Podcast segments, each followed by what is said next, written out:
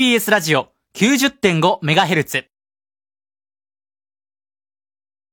お聞きの放送は FM90.5MHz、AM954kHz、TBS ラジオです。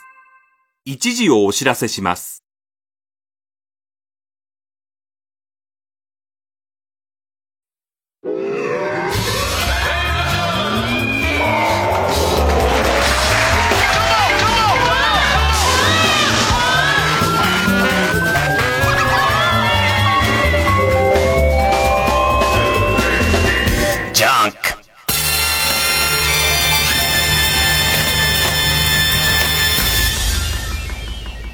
今週気づいたこと。先週の段階で、このスタジオの中、えー最高で4人だっけ？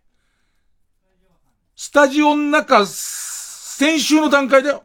先週の段階でスタジオの中、4人だから、あの、太陽とシスコムーンゲスト来た時困るって話してたのが、えーっと、取り越し苦労だったけどね。来ねえし。ね。で、えーっと、あのー、で、結果さ、太陽とシスコムーンの心配をしてるうちに、今度、えー非常事態宣言みたいな、緊急事態宣言みたいな出ちゃったから、さらに減ったんだよね。スタジオの中が一応喋り手二人の、まあ、原則、原則喋り手二人のスタッフ一人の合計三人までっていう状態になっちゃったから、もうもはや太陽とシスコムーンどころかですよ。ゆりまりが来ても、ゆりまりが来てもゆりかまりか、どっちか選ばなきゃいけないっていう。だから、えっ、と、今、今も、え、大人気のですよ。ロシアからタトゥーが来たとしてもですよ。どっちか帰ってもらわなきゃなんないっていう。両方帰っちゃうからいいんですけど、タトゥーの場合は、突然両方帰っちゃうから、もう、今タトゥーの話してるやつって深夜放送をやる権利がなくない？ね？で、まあ、そんなですよ。ガラスの中が喋り手二人。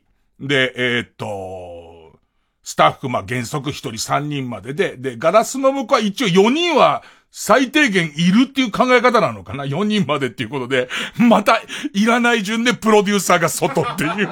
で、またさ、夜になっちゃうとさ、TBS 誰もいないからさ、一人誰もいない広いところでさ、ポツネーンといる感じがさ、クスクスなんて笑ったりとかしてさ、ね、今ね、そんな状況なんですけどね、まあ相変わらずのコロナなんですけど、えーっと、僕は多少、その、昼間真面目に伝えますけど、コロナの中でもなんか変なことになってんなみたいのにすごい敏感になってて、一つは、とにかくさ、テレビ、テレビのさ、えーっと、えー新たな収録がどんどんなくなっててさ、で、テレビのさ、こう、至るところにさ、何月何日に撮ったものですと出るじゃん。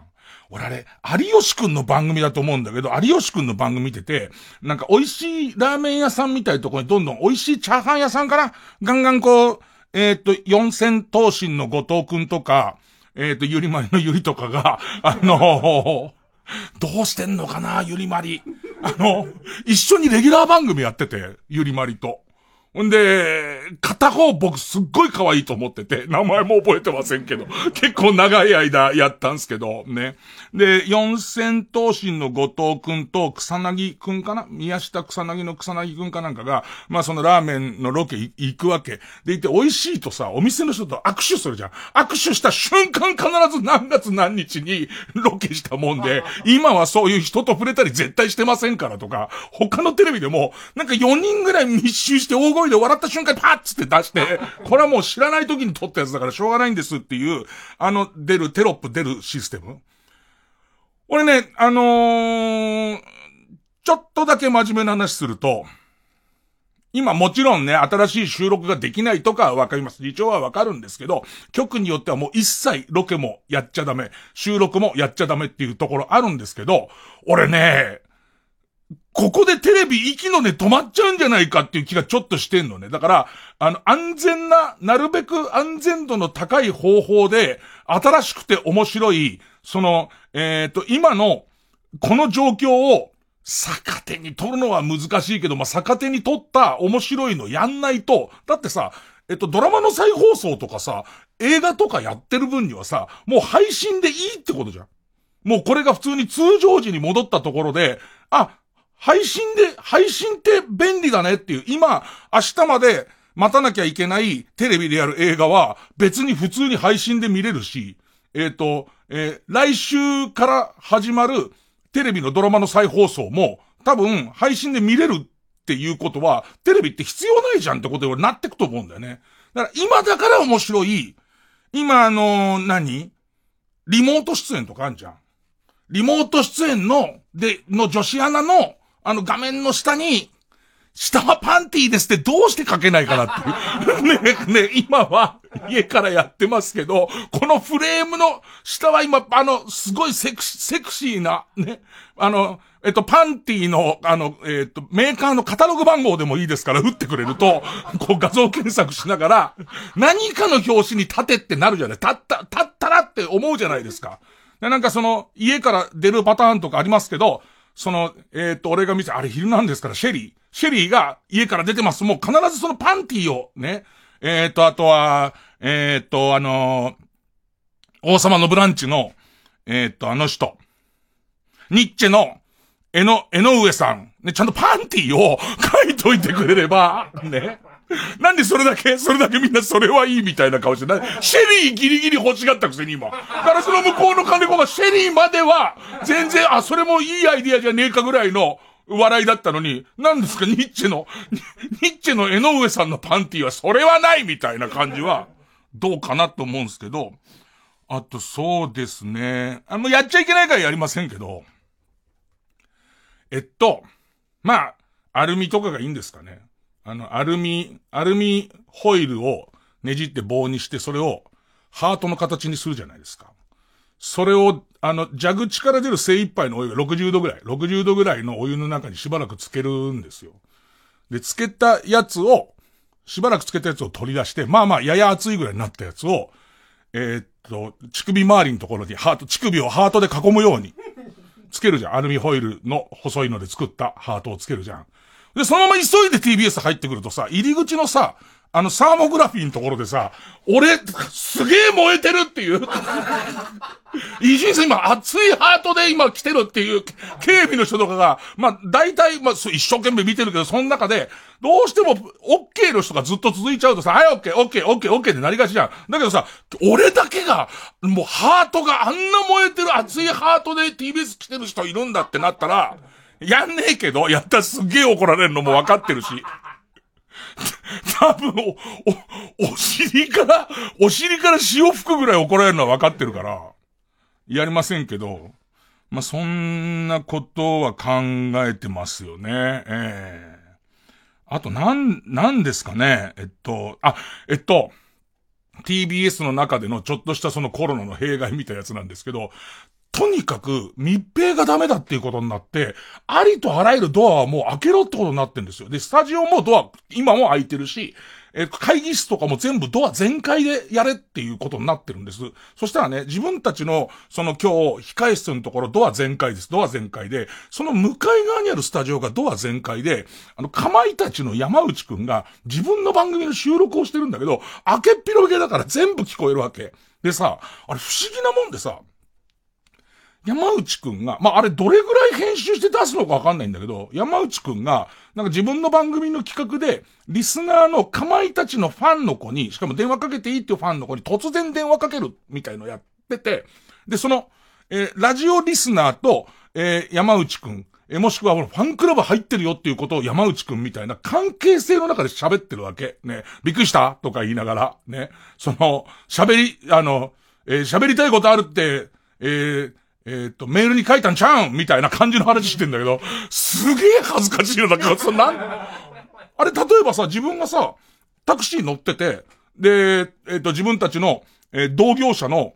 話がたまたま流れてても、恥ずかしいとは全然思わないし、こんな番組やってんだぐらいの話じゃん。こんな番組やってるぐらいの話なんだけど、なんかそのさ、まだ、無、無加工の、山内くんも聞かれると思ってないって聞かれる、その、その時点では聞かれる覚悟のできてないものを、同業者が横で聞いてると、で、またさ、絶対聞いちゃうんだよね。そこにもスタッフ、俺のところのスタッフも一緒にいるんだけど、絶対聞いちゃってんだよ。たまに、面白いとこで笑ったりするんだけど、なんかその、後ろめたさみたいのすごくて、あれ、嫌だなこれもさ、今はさ、この時間だとほとんど人がいないから、ね、その、で、しかも、生で喋った方がそのまま流れる覚悟でいるから、なんか、録音番組の録音してる最中を同業者が無加工で聞くのって、ん、ん、嫌だな。なんかすごい、ちょっと恥ずかしいんだよね、あの、えっと、俺もそうだけど、生ならそうしないけど、派手に噛んだところで、ここはもう成り立たないってところって言い直したりするじゃん。ね。で、これ録音だから切るわけじゃん。それもなんか聞いちゃってる感じとかの。な、ちょっと、恥ずかしい、恥ずかしさかな。いっぱい、メモしてること、いっぱい言うメモしてることあるんですよ。やることないからテレビ見ちゃメモしてんですけど。えっとね。ニュース、世界のニュース。世界のニュース。香港で、香港の動物園で、パンダをずっと飼って、つがいのパンダをずっと飼ってたんですって。そしたらそいつがもう10年ずっと発情して欲しかったんですけど、10年間全くうんともすんとも、うんともすんとも言わないっていう状況だったらしいんですけど、なんかこの騒ぎで、えー、っと、動物園を、まあ、その、えー、閉鎖してお客さん入れないとずっと休みにしたら急にやり始めたっていう。嫌だったんだっていう。今まで。今までパンダ的には気持ち悪いやつらがいっぱい見てんなっつってやれっかよこんなんでってな、なってたっぽいっていう。それとあとですね、メモで言うと、あ、国内です。ビリケンさんに、大阪のビリケンさんになんかマスクをかけてあげてたんだと。そしたらそのマスクが盗まれたらしいの。ね。ここに僕のメモとしては、えー、笠地蔵の逆って書いてあります。ね、えー、笠地蔵の逆行為ですね。あとテレビ面白くする案ありましたよ。そんなあれですよ。ね。ニッチェの江上さんの、その、自宅からの映像の下のところにパンティの、今日のパンティの銘柄を書いたりとかしなくていいんですよね。あのね、ディズニーランド今お休みしてるじゃないですか。ディズニーランドずっと休みなくみんなにこう、その、えっ、ー、と、夢を与え続けてきたじゃないですか。でもこんな長い間ディズニーランドが閉まってるなんてことはないわけですよ。今こそできるのは、ディズニーランドの池の水を抜いてみるだと思うんです。池の水の帰宅でディズニーランド、修学旅行中に捨てられた財布とか絶対あるって。ね、絶対あるでしょ。あん中携帯とかも絶対ぽっこってると思うんだ。俺としてはテレ東がここ頑張って、ディズニーランドで池の水抜けねえかみたいな、それはやってほしいんですけどね。まあ、こんなとこですかね、とりあえずね。ええあと、今日はなんか、なんか変にね、これ僕イレギュラーな時に燃えるので、今日なんか久しぶりのコーナーをやったりとかしますので、あとよろしかったら、あ、あとこれも言っとかないと。先週、あのー、YouTube の、YouTube の配信をね、イジュサックがやるっていう、イジュサックがついにやるっていうことで、で、あの、やり始めましたよってゲーム配信やり始めてチャンネルを作りましたって話の時に、寸前まで言おうと思ってたのは、やっぱなるべくだったらこういう時だからこそラジオ生で聞いてほしいとか、とはいえ3時まで起きてんのって話やんか。そうするとそういう人のために、あのー、3時終わってから少しだったところで、その YouTube のチャンネルで、反省会を、この番組の反省会を数分ね、流す、流すっていう話をして、眠いかもしんないけど、そこまで、その生配信まで起きててくれれば、見られる環境の人がね、見てもらって、で、あ、よかったな、起きててって、生配信だから、その後アーカイブとか残さずにもそのまま消えちゃうもんだったらば、それをご褒美にするっていう話をした上で、えー、生配信をするつもりだったのが、おそらくだけど俺一切しないまま終わったよね。なのに、反省会をやったの。ね。え、っと、見てくれたやつが200っていう。ね。あの、割となんだ、村の権力者の法事ぐらいの、それぐらいの量の人しか 見てなかったんで、今日、今日は、まあ、その見られる環境の人は、3時過ぎぐらいからかな。えー、えー、っと、ちょっと3、4分は、やろうかなっていう。ほら、変にやる気出してるでしょ変に。あの、見られない環境の人に怒られたらどうしようみたいないつも先行くんですけど、まあ、今日はそんなこともやります。えー、ちゅうことで、月曜ジャンク伊集院光る深夜のバカ力。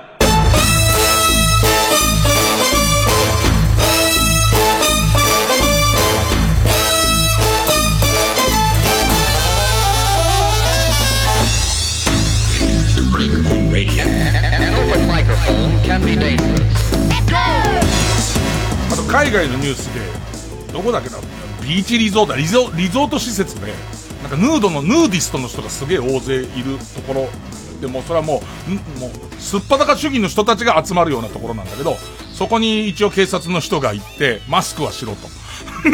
とりあえずマスクしろっつって、でも素直にしたらしいよ。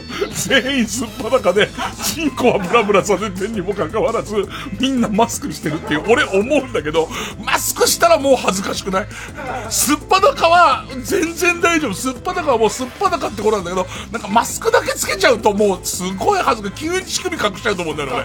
マスクをした途端に。それはコロナいろんなことあるな、みたいなやつですね。あとそうですね、あと本当に身近なところでは、伊集院さん生活変わりましたか？っていうところで言うと、えー、椎茸を育ち始めました。椎茸を 急に、えー、別に何にも、あの、ボケでも何でもなく、普通に椎茸を育て始めましたね。家でやれることで割とすぐ成果が出るようなことで、なんかそのさ、椎茸栽培セットみたいに売ってんだよ。で、いろんな種類あって、一番でかいのが原木と、原木と、なんかその、多分、椎茸の金の入ってる、えー、なんていうのかな。棒。鉛筆を2センチぐらいに切ったぐらいのやつに、椎茸の多分、あの、元々の金が入ってると思うの。で、それを、原木を、にドリルで穴を開けて、それをなんか木槌でコンコンって全部びっちり打ち込んで、で、ついでに自分の顧問にも1個だけ入れて、で、それで待ってるパターンのやつとか、あともう全部それはしてある変な樹脂みたいな中に、ありとあらゆるその、えっと、椎茸の菌が入っててみたいなやつで、で、とりあえずはじゃあ一番簡単なやつです。3日後ぐらいに、椎茸が生えてくるらしいよ。そんなんで時間潰してる。ね。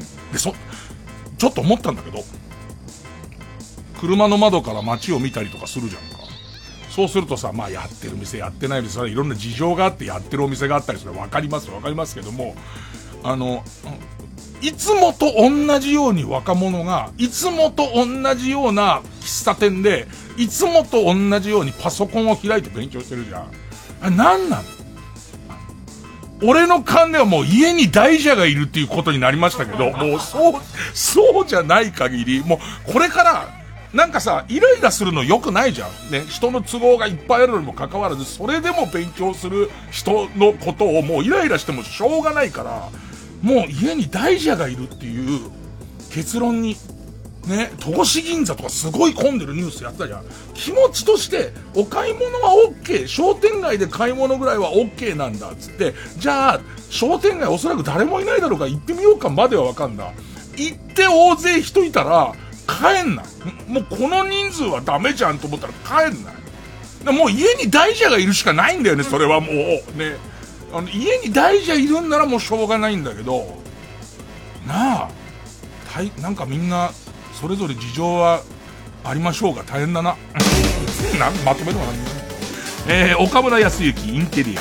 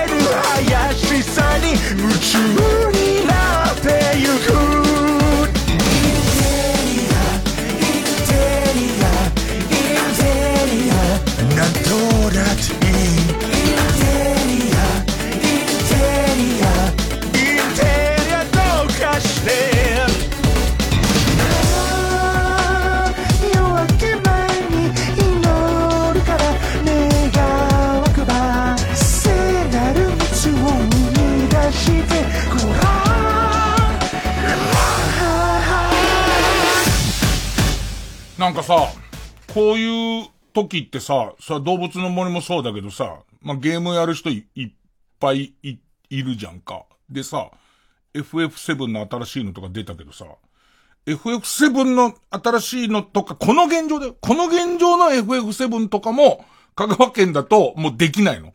その遅くなったりとか一日のその時間がオーバーになったら、俺、そのゲームが有害だみたいな話すげえ言うくせにさ、こういう時にさ、やっぱり動物の森やってるおかげで、割と心穏やかに過ごせてる人とかいいんじゃないのって思うし、えっと、FF 買ってみっちりやるからっていう理由で表に出ないでいる若者とかいいんじゃねえのって思うんだけど、そういう時はあんま褒めてくんないよね、ゲームってね。で、FF7 の新しいやつ出て、で、まあ、せっかくだからちょっとやってみようかなってことになり、で、ダウンロード販売のやつ。えっと、お店行くのもなんだから、で、ダウンロード販売とかもまあまあ、ゲームショップとかがなくなっちゃうのは嫌なんだけども、こういう時はいいわなと思ってやったんだけど、それがさ、ダウンロードが、ダウンロードしなきゃいけない、そのプログラムの量が 81GB って書いてあるのね。すごくない ?81GB をダウンロードで買える世の中っていう。で、最初のね、何、十何ギガかなんか落とし終わった段階多分スタートはさせられて、でいてそのやってる間にまた落としてくれるみたいなシステムではあるんだけど、それ見て思ったのは、ちょっと教えて頭いい人みたいなことなんだけど、初めて、こまあ、インターネットみたいなものが家に入ってきた時ってもう何年ぐらい前かな。モデムって、モデムと電話回線っていうのを使ってた今みたいな Wi-Fi みたいのじゃないんですよ。で、モデムもいろんなそのスピードの単位があるんだけど、えー、14、14K、14K、えー、14キロバイトパーセコンドみたいなやつ。でいて、その、えー、14K っていうスピードがじ、その1万4000バイトっていうののスピードがどれぐらいだったのかは全然わかんないんだけど、まあ、とにかくマッチ箱ぐらいの大きさのエロ画像を見るのに何分かかんだよなんていう、エロ動画はもう夢の夢みたいなやつなんですよ。で、なんか、でかい、そのおヌードを頂戴しようとすると、でかいおヌードが、ちょっとずつ下の方から満ちていく感じ、その、本当に、下の方からちょっとずつ、ちょっとずつ上がってきて、でいて、そろそろここだっていうところ、ね。えー、えー、と、ま、あ、えー、まあ、IT 用語で言うところ、そろそろ観音様が拝めるっていう時に、ね、ね、えー、時に、そろそろ江上さんの、えっと、観音様が拝めるんじゃないか、下からバーって来たところに、そこで、その、えっと、キャッチ本的なやつ入っちゃったりとかすると止まっちゃうんだよね。キャッチ本の設定切ってでもうちはなんか、ファックス入ってくると止まっちゃうみたいなやつで、またやり直しみたいな、そういう時代、ね。要は、今のハイビジョンの一コマにも満たないようなやつでそんな調子なわけ。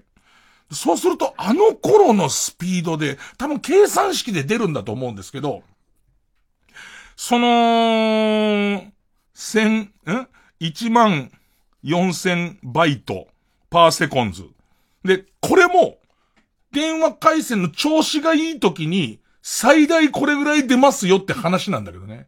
この理論値で、81ギガっていうゲームを、落とすと、どれぐらいかかったんだろう？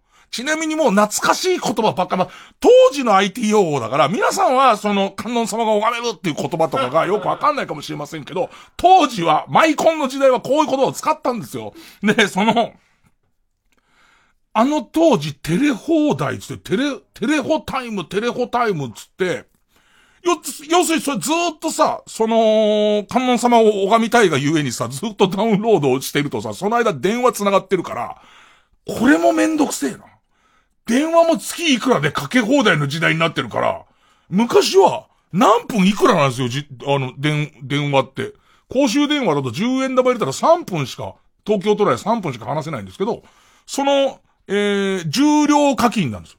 何分電話線を繋いでいたかっていうのは重量課金なんですけど、そのテレ放題っていうのを加入すると、何千円か払うだけで、まあ、えー、っと、電話番号いくつだったっけな。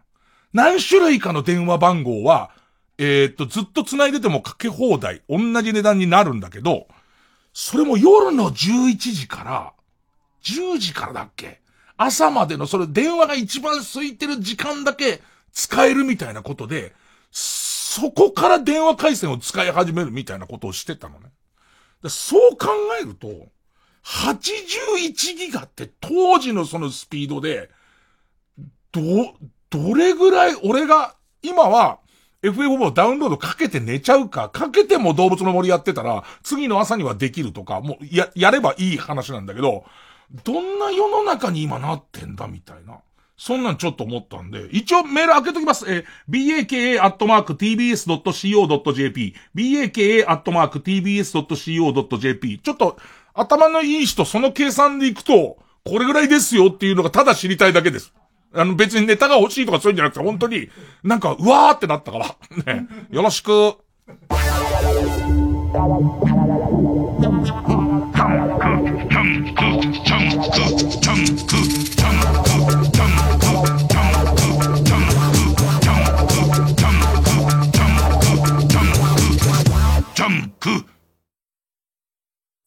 TBS ラジオジャンクこの時間は小学館中外製薬マルハニチロ伊藤園ホテルズ他各社の提供でお送りします。この本を読めば何でもない毎日が愛おしく大切に思えるはず。100日後に死ぬワニ日本中が注目した100日間に後日談など書き下ろしも収録。100日後に死ぬワニコミックス発売中。小学館。桜散っちゃいましたね。はい中外製薬は散りたくない。桜ってなんですぐ散るか知ってますか？え、なんでですか？来年もっと綺麗に咲くためにですよ。あれ、なんか。藤巻亮太による野外音楽フェスマウント藤巻が今年も開催決定3回目の開催となる今回の出演は藤巻亮太奥田民生岸谷香織クリーピーナッツスキャンダルモア TBS ラジオ公演マウント藤巻2020は10月3日土曜日山梨県山中湖交流プラザキララで開催します。チケット先行販売中。詳しくは TBS ラジオのホームページイベント情報をご覧ください。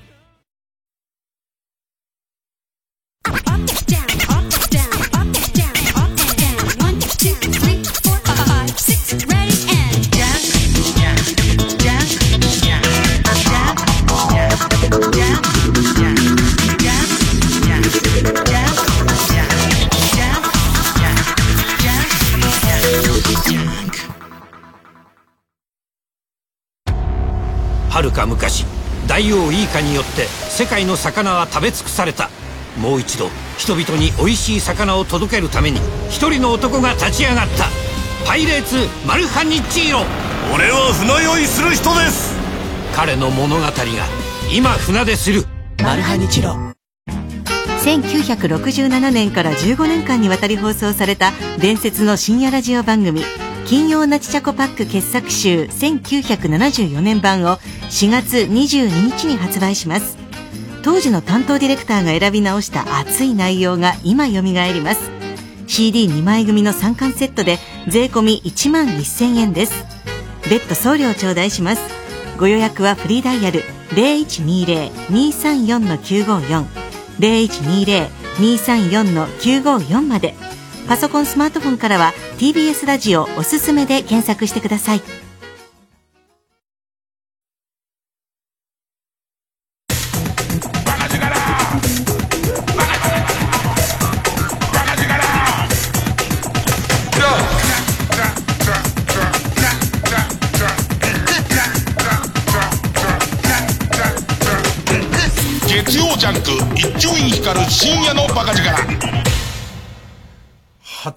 11ギガとかあってさ、んだけ回線が遅かったらさ、ハードディスクで運ぶしかないよな、みたいな発想になると思うんだけど、多分当時ハードディスクって、俺一番最初に買ったハードディスクって400メガだったと思うんだよね。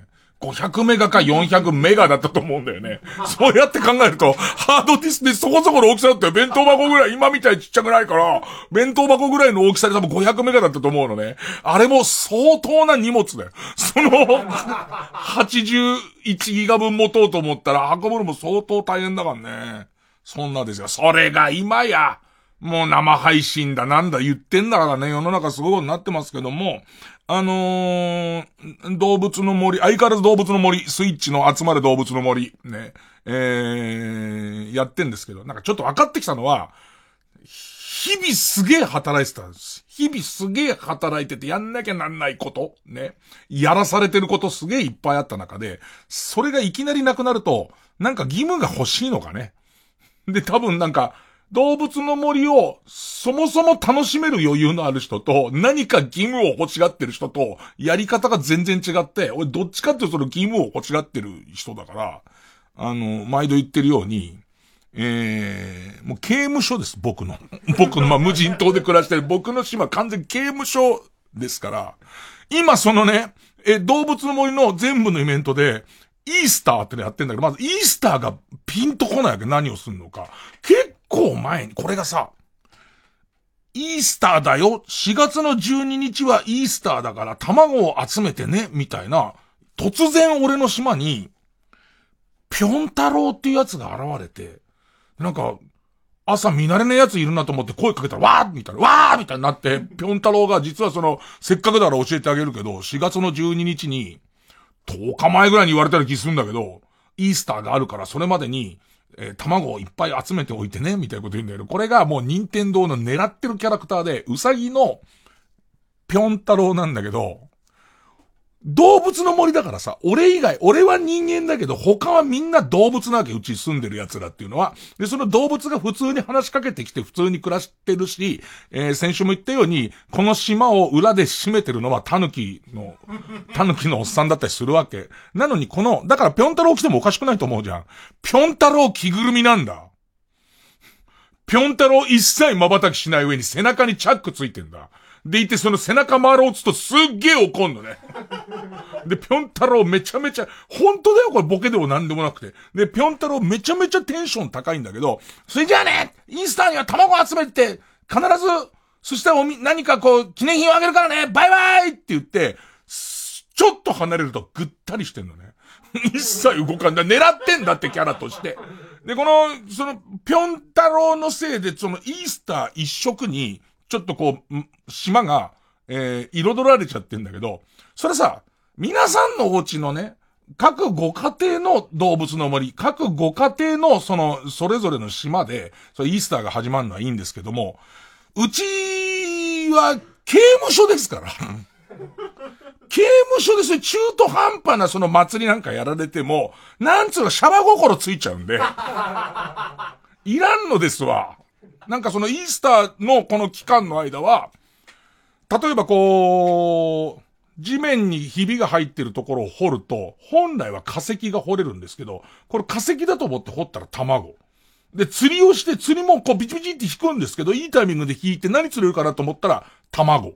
で、えっと、空になんかバルーンに、いつもこう、お土産みたいなものが、あの、えー、くくりつけて飛んでくるわけ。で、それをパチンコで上手に落とすと、こう、アイテムが手に入るわけ。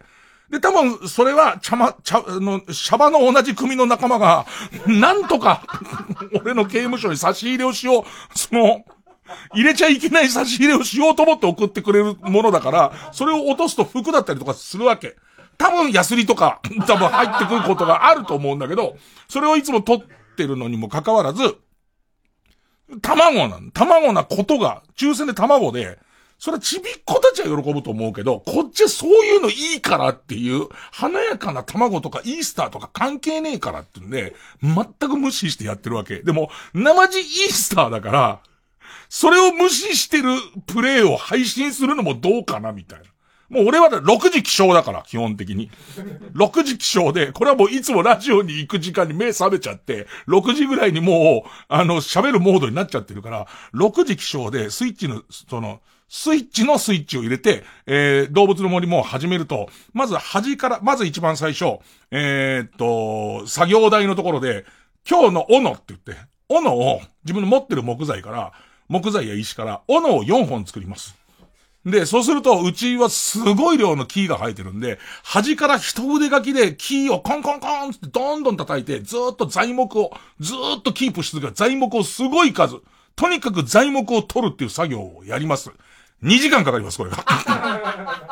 材木と果物の借りで2時間かかるんですけど、これ6時から始めて2時間経つと、えっ、と、8時になるんで、タヌキのお店が開くんです。で、タヌキのお店に、今日の高額買取商品は何ですかっていうのを聞くのね。で、そうするとタヌキさんが今回このイースターの当日に、ロッキングチェアだっていうのね。で、ロッキングチェアっていうのは、すべて木材だけで作れるんです。この日を待ってるんです。で、ここからはもう、今まで貯めてきた家中にずっと積んであった木材を、ロッキングチェアに加工するっていう。で、リアルタイムで1個作るのに、ボタン、ボタン、P、えっ、ー、と、何か作る、えー、木材、えー、を使って、えー、ロッキングチェアを作る。で、えっ、ー、と、アクションがコンコンコンコンコンコンコンコンコンぐらいで、ドローンと音がして、ロッキングチェアができる。で、まだ何か作る。これぐらいのペースで1個できるんですね。で、えっ、ー、と、イースターには一切目もくれず、えー、昨日1日で、ロッキングチェアを80脚納入しました。ええこれが僕の動物の森です。イースターは終わりましたけども、僕にとって別にイースターって全然必要のないことですから、とにかく一個でも多くのロッキングチェアを収めるっていう仕事ですから。で、聞いたらね、宮崎プロデューサーのところの子供が、まあ、スイッチ持ってて、今はもう、ものすごくあの、ポケモンに夢中な、もう擦り切れるほどポケモンやってんだって。だったんだけど、なんか始業式で学校行ったら、えっ、ー、と、クラスメイトがみんな、動物の森をやってると。で、ちょっとお父さん動物の森やりたいんだけどってなってんだけど、でもそれはポケモン最後までやってからいいんじゃないか？みたいな。ポケモン買ってばっかりだろ？みたいな。うん、そうだねみたいな感じの中で、たまたま家で、えー、その宮崎プロデューサーが、えー、っと、あ、そういや、伊集院さんが、伊集院さんが動物の森の、その、えー、配信を YouTube に上げてるって言ってたわってことになって、で、家で見てたら、子供が、子供わかんないからさ、あの、パソコンに映ってると、俺のやってる動物の森を、あ、動物の森やってるお父さんって思うじゃん。ね。で、動物の森じゃんこれこれってなってる。で、えっ、ー、と、お父さん、いや、実はこれ、伊集院さんのやってる、今、伊集院さんがやってる動物の森なんだよ、つって、うわー、面白そうだなやりたいなって最初言ってたんだけど、まずずーっとキー切ってんじゃん。どんどんつまんなくなってくるらしいの。聞いてたやつとちょっと違うっていう。延々とただボタンを連打して、でいて椅子を作り、机を作り、それを納入してるだけで、全然動物の森感がないと。で、極めつけは自分の配信の中に、そうやってさ、あの、全く何の、何の楽しみにも目をくれず、ずっとお金を稼いでは、狸に言われるままに 家をどんどんでかくしてるだけだから、こう、家がもともと、もともとテントで始まるんだけど、一軒家になり、もう一軒家が4部屋あるのね。で、4部屋のうちの一つを、あの、闇の部屋っていうのを作ってて。もう二度と行きたくなくなるような部屋を作ろうっつって。そこ、そこにはお金かけてる。お金の使い道が、ほとんど今までは、インフラの整備と、その家の、言われるままの家の増築しかなかったんだけれども、その闇の部屋の家具とか、闇の部屋に飾るためのオブジェとかを買うのだけお金かけてて、その闇の部屋っていうのを、えっ、と、1時間ぐらいの動画の最後に公開して、で、その、えっ、とね、薄暗いコンクリート打ちっぱなしの部屋のど真ん中に、せんべい布団が引いてあるんです。でいて、えー、っと、そのせんべい布団の横に、えー、左右シンメトリーにフランス人形が置いてあるんです。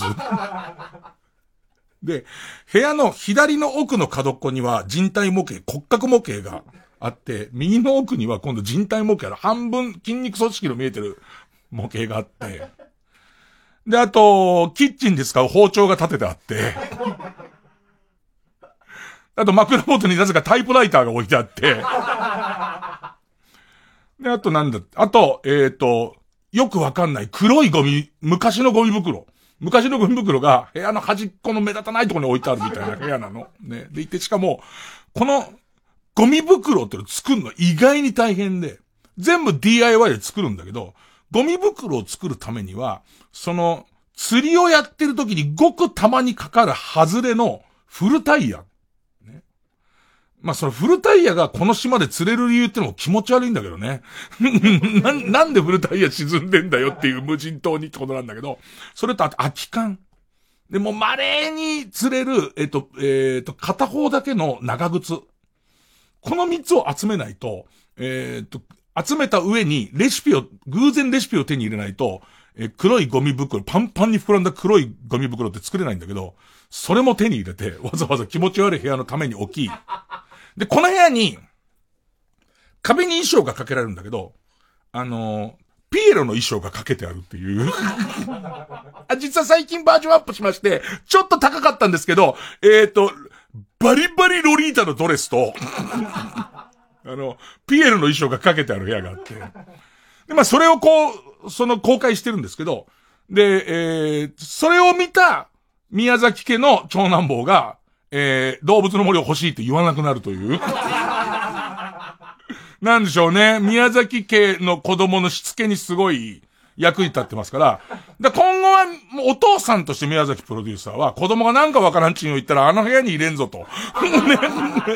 ね、伊集院さんに頼めば、あの部屋にお前入れてもらえんだからな、入れられちゃうんだからなっていうことできっと使えると思いますけど、近いうちまたもう一回配信した時には、かなりバージョンアップ、あの、悪い方にバージョンアップしてると思いますので、あのー、まあ、子供に見せないようにと。皆さんよかったら楽しんでほしい。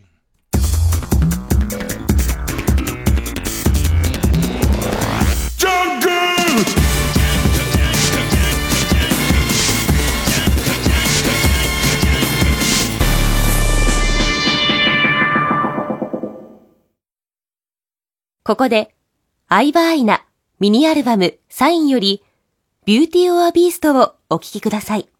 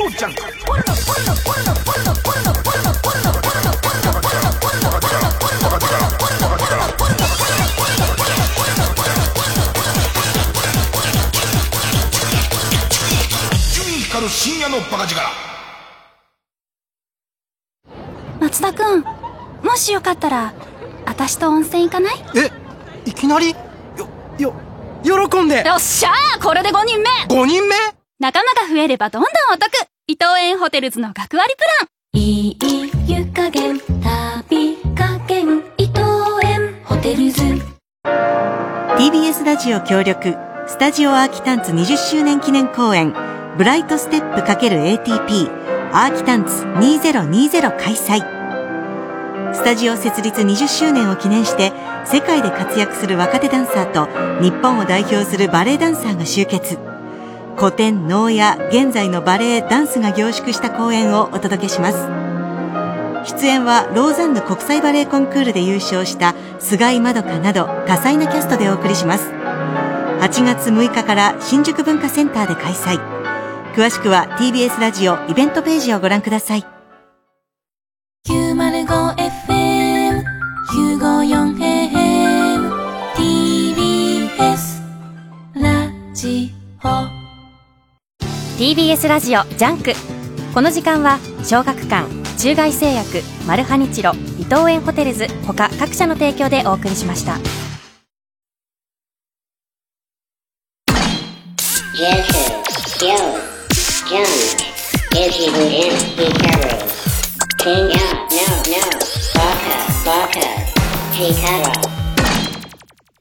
そうか、刑務所とか言うから、あの、ロッキングチェアを80何脚収める、俺の仕事はイケアですよ、基本的に。やってることは。ね そういうことですよね。イイケアですよね、俺がやってること。で、えっ、と、頭のいい人いるわ。いろいろ諸説出たんですけども、そのダウンロードにかかる時間って言うんですけど、えーラジオネームニューニュー家族さん他からいただきましたが、えー81ギガ、バイトのデータを、えー 14.4kbps のアナログモデムでダウンロードしたときに、これね、バイトとビットっていうのが実はちょっと差があって、で、確か8ビット1バイトみたいななんか考え方だと思うんですけど、とうとう入れていくと、えーっと、1年半ぐらいみたいです。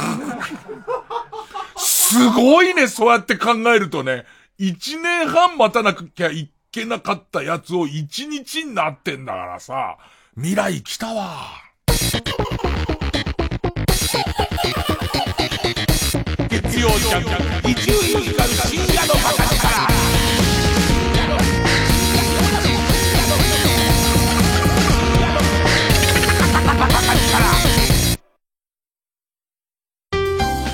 TBS ラジオでは2021年度新卒採用の応募を受け付けていますラジオが大好きなあなた。進化し続けるラジオの世界で活躍しませんか？応募条件など詳しくは TBS ラジオのホームページをご覧ください。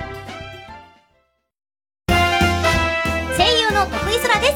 音声ガイドアプリ耳タブで私が MC を務めるプログラム「徳井空のオカルト探検クラブ」が好評配信中。月刊ムー編集長の三上竹春さんを助っ人に迎え関東のオカルトスポットを大紹介これね、雲母星人って言うんだよ。雲母星人って雲母星群の雲母星ですか？雲母星人だよ。うわひょっとしたらこのつろ船、雲母星人じゃねえの？ー雲母からはるばると日本で唯一、うんフリーメイソングッズ専門店がある。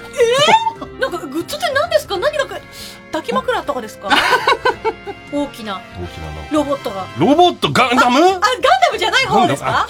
ガンダム？もありましたね。ガンダムもありましたね。あ、ちなみにガンダムとムーは同い年ですからね。そうなん同いです年かすごい。ガンダムーですからね、ここはね。ガンダム入ってる。音声ガイドアプリ耳タブは誰でも簡単にダウンロードできますのでぜひ聞いてくださいね。905FM954AM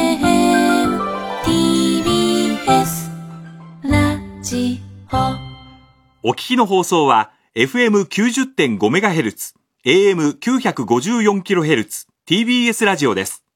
ラジコでもお楽しみください。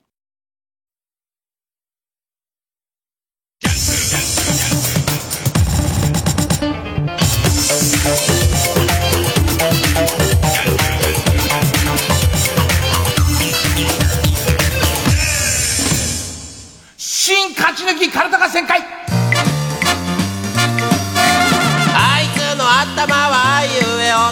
1年半っていうのですら、その14.4キロ云々っていうそのね、まあモデムっていう電話回線と使う、つなげる機械ね。っていうスピードが最高で理論値的に出ますよ、みたいな話だからね。で、多分2年半ぐらいかかるんですよ。これで2年目の冬ぐらいにキャッチ本入ってエラー出て、で、また一からみたいな。すげえな、おい。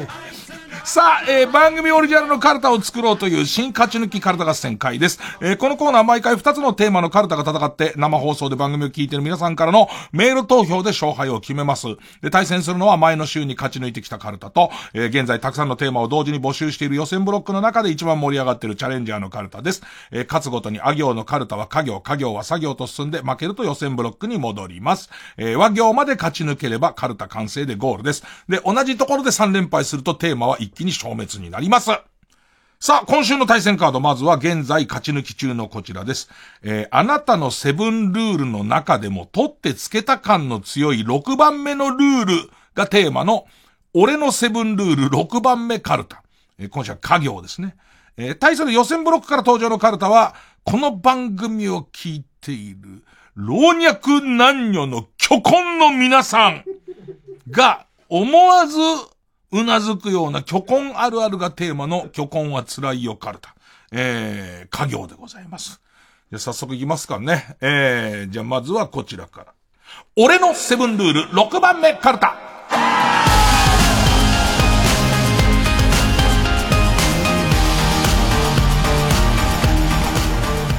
勢いの量だったらもうこれ独立させて、もう7個決める。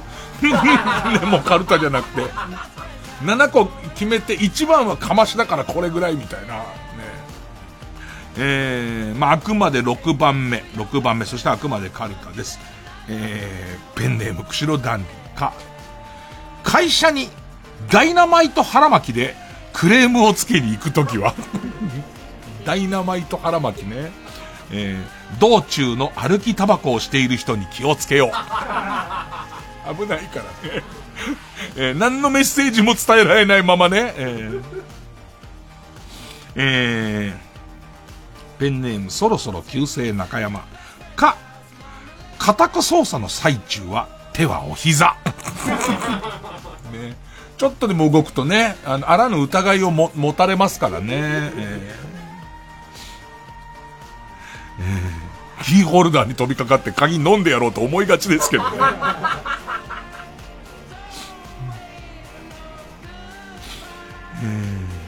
で、大体ね、あのー、捜査員の方って急にあっとか言うんですよ。それで思わず見た方っていう。思わず見た方を重点的に探しますから、手はお膝、心は無です。これがもう、約束ですからね。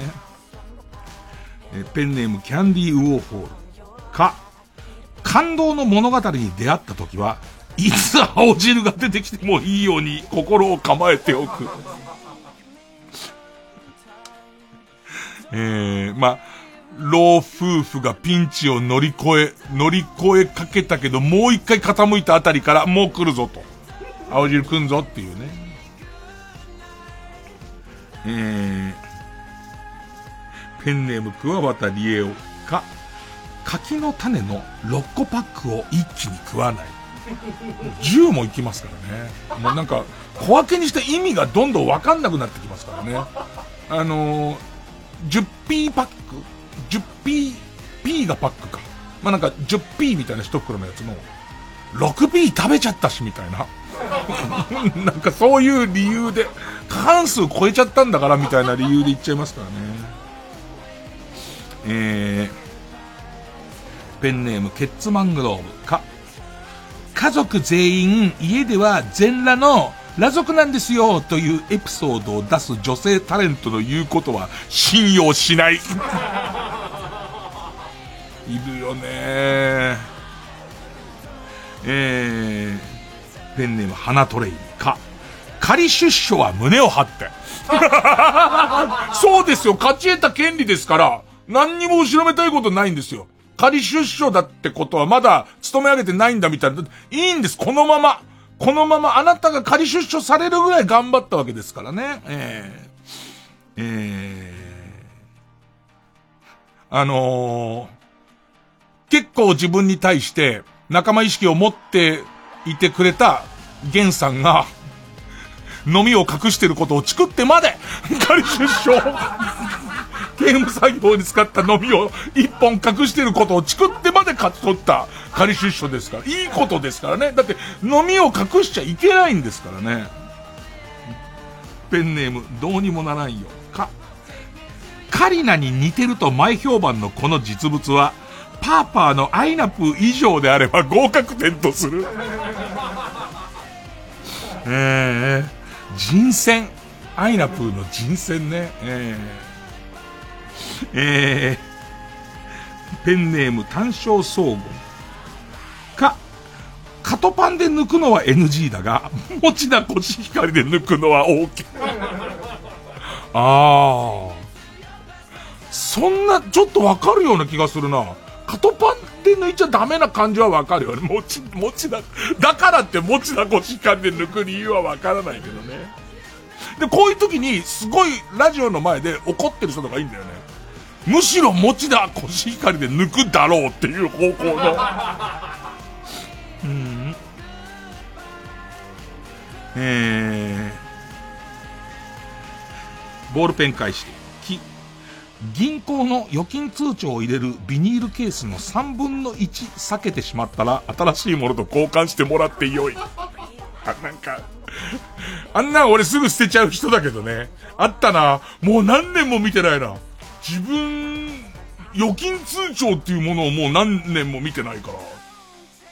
えー、ペンネーム終電万事。く、グッチ雄三が考案したたくあんとシーチキンの炊き込みご飯を母親が作り出したら、そのまま家を出ていい。もうすぐ晩ご飯よつっても無視でいいっていう。えー、ペンネーム、釧路ダンディ。く、カリンタリスカリンタリスなどと、夜中に絶叫するときは、顔を枕に押し当てる。は犬ですね。あの、犬、犬をガーって犬に顔をくっつけて、これ誰ねって言いますね。えー、ペンネームソフィーと双子の姉妹。俺らさ、ソフィーと双子の姉妹って言葉がこの人の名前としてスタートしちゃってるからさ、なんかテレビの CM でさ、ソフィーと双子の姉妹って聞くとなんかドキ、ドキッとするよね。えー、ペンネームソフィーと双子の姉妹。く、熊切あさみをはじめ、志村けんさんとのツーショットをインスタに載せて、追悼コメントをする C 級女性タレントの便乗度合いをチェックしておけだった。自分にチェックしておけっていう。ペンネームコメント鉛筆。く、くんに、と、おでこでぼ、おでこにボールペンで書いてあるおじさんとは目を合わせない。ボールペンってすごいね。ボールペンってすごくない？マジックだと、自分で工夫していたずらしてる感もなくはないけど、なんかマジック同意のもとで書いてる感あんじゃん。ボールペンその感じが全然しないもんね。クンニって書いてあるんだって。なんでなんだろう。えー、ペンネーム、シグ。け、ゲボを吐いたことを悟られないよう、2割増しのテンションで席に戻れもうさ、目が充血しちゃってるやついるもんね。目が充血して帰ってこられちゃって、しかももうちょっともう向こうから聞こえちゃってるじゃんか。ちょっと聞こえちゃって、もうやべえなって言われて、すげえやべえか、真っ青になって向こう行って帰ってきた時に、もう目が、充血は取ってから来いよっていう感じするよね。充血したまま少し落ち気味で帰ってこられちゃうとダメだから、ね。なんかもう、そうなんだよね。恥ずかしながらぐらいの帰り方してくんないと、帰ってきてくんないと、うわーってなっちゃうもん。テンション低いなってなっちゃうもんね。ゲボを吐いたことを悟られないよう、2割増しのテンションで席に戻れ、自分に言い聞かせてるからね。そこなんですよね。えー、ペンネーム肉塊、け。ゲソ天が小さいやつしか残っていなくても、人々のためにこの不運を甘んじて受け入れる。そう。くちゃくちゃっとしたやつ。くちゃくちゃっとしたやつなんですよ。で、もう向こうのバットに、もう、あ、もうなんか、あの、周りのテレレをつけたゲソが並んでるから、もうこれ終わったらすぐ放り込むつもりで、揚げたての上にきちんとしたゲソ組んで分かってて、く、くしゃくしゃしくしゃしゃっていうやつ残ってて、しかも前3人がゲソ取らないで、そのゲソ。全然取んないんだよね。でいて、俺ゲソ取った途端に、やっぱりゲソみたいなことを言う言うじゃん。言うじゃん、あいつが。だけど、こっちはもう決めてますから、セブンルールの中に入れてますから、ああいうくちゃくちゃのゲソを取っても、それが人々のためなんだって意識で生きていこうということですからね。えー、ペンネームたまず。け。決勝戦より準決の方が面白かったなと言い、できるやつの雰囲気を出そうだ。まあ、決勝はおまけだったね、なんつって。で、準決が事実上の決勝戦だったよね、っていう。ね、この言い方です。この言い方で、あ、あいつは分かってるっていう。優勝した瞬間に喜びたいやつをぐっとこらえてるんですよ。ぐっとこらえて、なんかこう、えー、異常なし感。ね、その、よし、異常なしだったな、みたいな。まあ、準決終わった時点でもう分かってたからの感じですよね。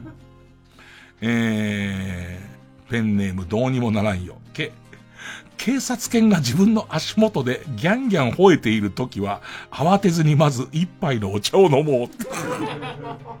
もう嗅いでるっていう ね、もう、成田空港ですごい嗅いでるっていう段階の時に、もう、普通にですよ。普通に、もう、あやたかを飲める感じですよね、ずっとね。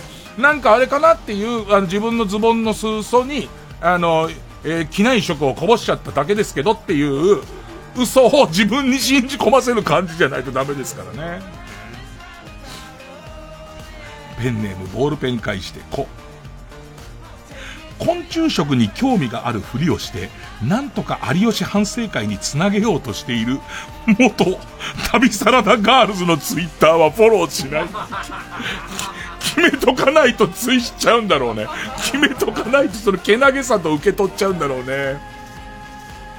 うん、これ該当する人いるのかな？俺はま旅サラダを見てないからわかんないんだけど。昆虫食のイメージは、ホリプロの井上桜のイメージなんだけど、ね。たまに思うんだよね、井上桜に、ホリプロに流れる伝統って、堀越のりの伝統ってのかな？無理の匂いがする。無理の、なんか、はるかクリスティーンが折れちゃう前のきしみを感じる時があって、ね、死んでるぞっていう感じ、いい子、本当にいい子だから、きしみに気をつけてっていう、その感じですよね。うん。えー、ペンネーム3年目の上着。こ、粉チーズは大きな穴が一つしか開いてない方の蓋しか使わない。もうないんだって。これの大事なところは、あの、7個もないんだよ。普通の人には。セブンルール、セブンルールって言うけど、7は多いんだっつうの。ね。だから6でこういうことになっちゃうのよ。ね。実際あの、穴が細かくてちょっとしか出ない方は使わないですよ。誰でも。セブンイレブン、セブンルールとか関係なしに使わないですよ。あっちの大きい穴の方を使いますよね。もうひどいよ。真骨頂。ペンネームクソミチョゴリラ。こ、これまで言った5つのルールを守るだって。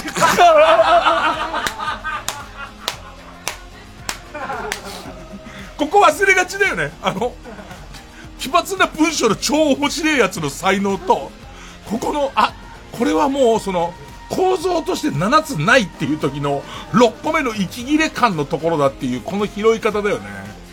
いやー、ということで、出ましたね、セブンルール。やっぱり、これが、ぜ、やっぱり、そうするとこのさ、6番目のルールだって考えたらさ、これまで言った5つのルールを絶対守るかなり強いよね。かなり強くて、やっぱり本当は1番向きとか、3番向きとかあるもんね。仮出所は胸を張ってなんか俺3番向きだと思うんだよ。3番ぐらいに急に入ってんのがいいと思うんだよね。さあ、行きましょう。対するはこちら。トコンは辛いよ、カルタでかい、かいかい。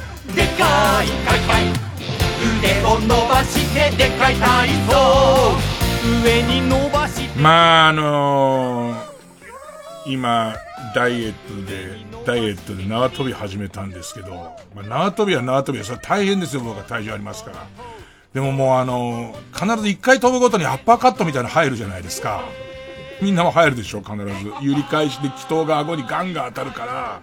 あっちの方が大変だね、飛ぶやつよりはね、ずっとね。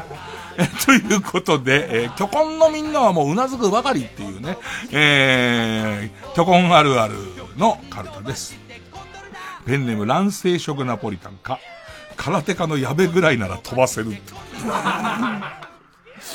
えっと、まず、えっと、叱って持って、叱って持って、あ、えっとね、えー、自分で一回ギューッと下の方に持ってくじゃんか。で、水平になったあたりぐらいのとこに空手家の矢部君に叱って持ってもらって、もう一段階下まで落としてから離すと、まあ、矢部君ぐらいまで飛ばせますよね。ビャンピンつってね。えー、え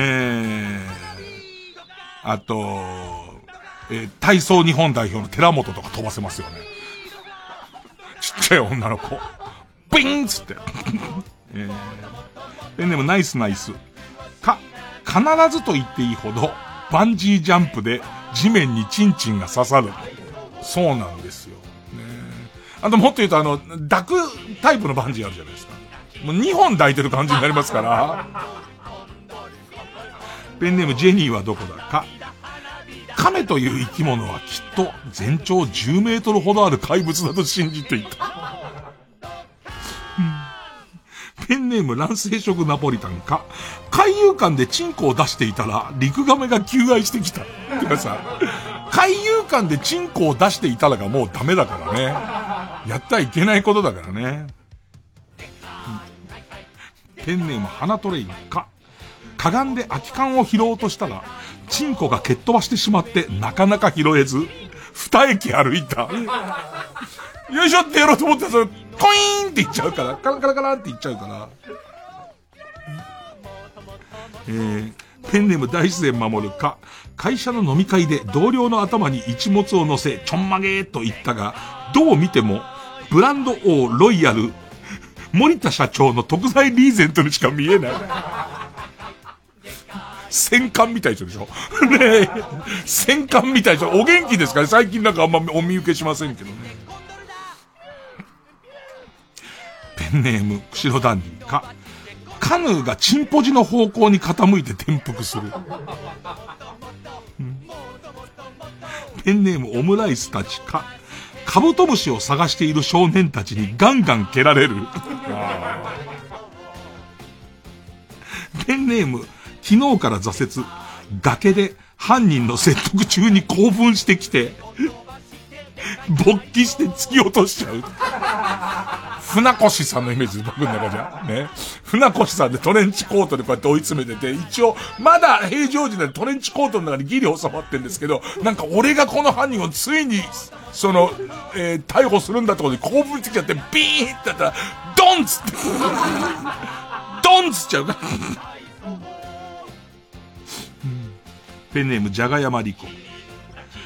か、香川照之が俺役。鈴木亮平が俺のチンポコ役で実写化される。香川照之さんが鈴木亮平を叱ってなってる感じだからね。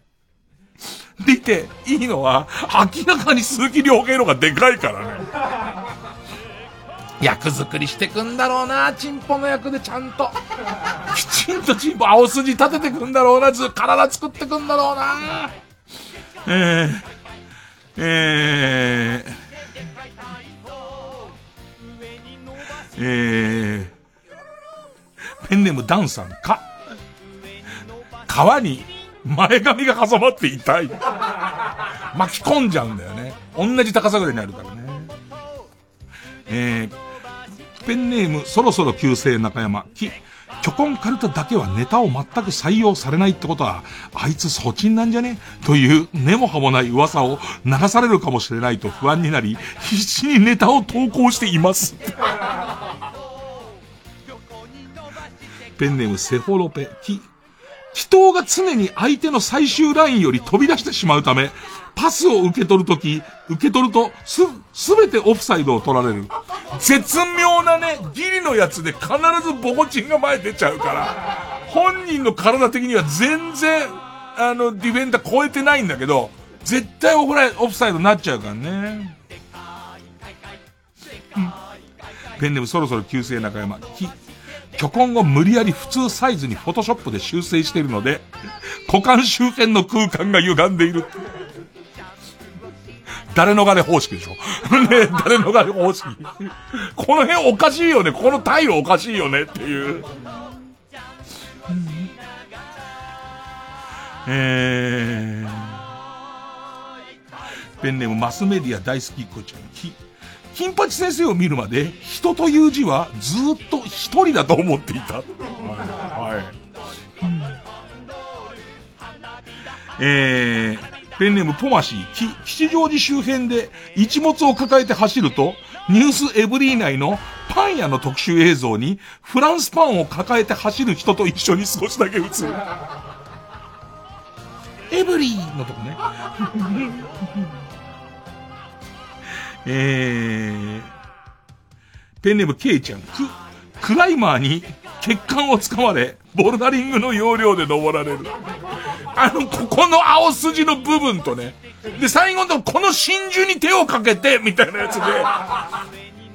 上が一番ツルツルだからあそこ難しいけどね。あそこ勢いつけないとね。ねえ。無回転観覧車、く、国の天然記念物であるオーシャン、オーサンショウを盗んだ容疑で5人逮捕されました。抱きかかえ、お前、お前、山椒を抱きかえてんだろ。ペンネームピリピッピ。け、月経感を頭にかけられたことがない。マラソンで何度も優勝してるんですが、みんな、あ、間違えましたっつって必ず。えー、ペンネーム、タバヤンキヨちゃん、け、ゲーム実況動画のコメント欄が、巨根で、巨根が邪魔でゲームが見えないで埋め尽くされる。俺もなんだよ、今一番何が困ってるっつっても、動物の森っつってるけど、全然見えないっつってすごい怒られてんだよ。うん。ペンネーム普通のカレーエビ、コ。コールドスリープ装置に入り、医学が発展し、この巨根を普通のチンチンに戻すことができる時代まで、コールドスリープにつこうとするも、装置の蓋が閉まらない。うーん、パチンってなったんだけど、ね。もう、あのー、寝しなにエロいこと考えちゃって、ビーンっつって。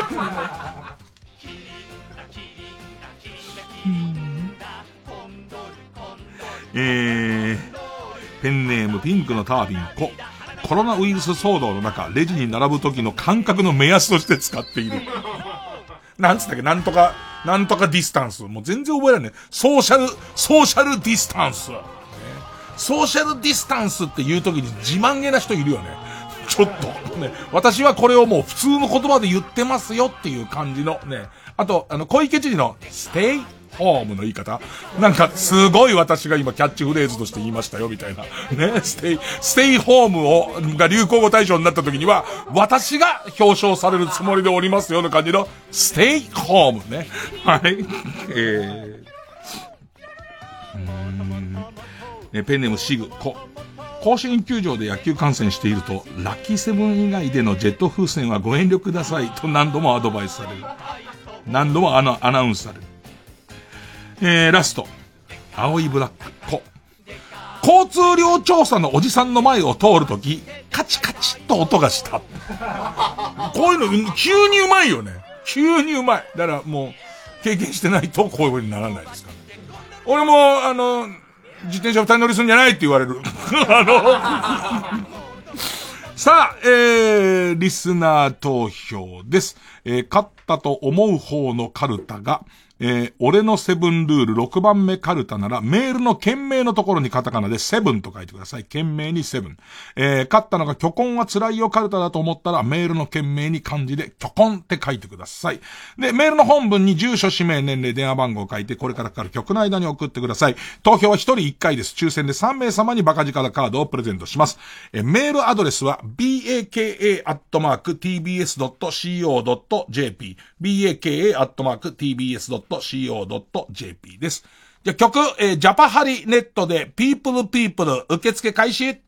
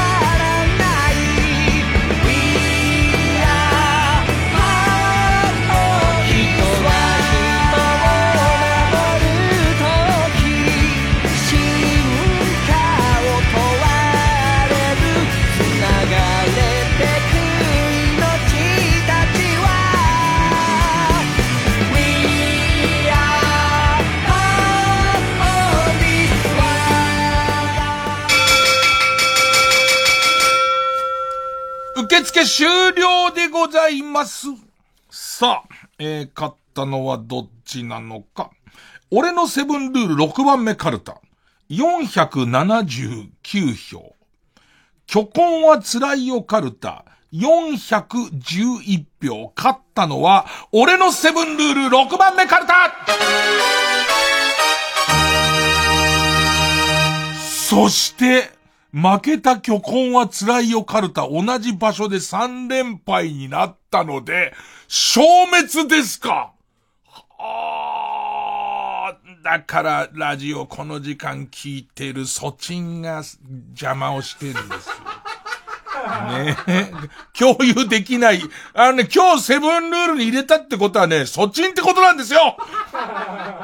あるあるが共有でき、こんな言いがかりを、夜中の2時19分にこんな言いが、番組に協力したのに、こんな言いがかりをつけられるという、ということで、えー、俺のセブンルール6番目カルタが、えー、勝ち残り中ことでさね。そういうことでさね。えー、そして、えー、対するはこちら、来年の、来週のチャレンジャーこちらです。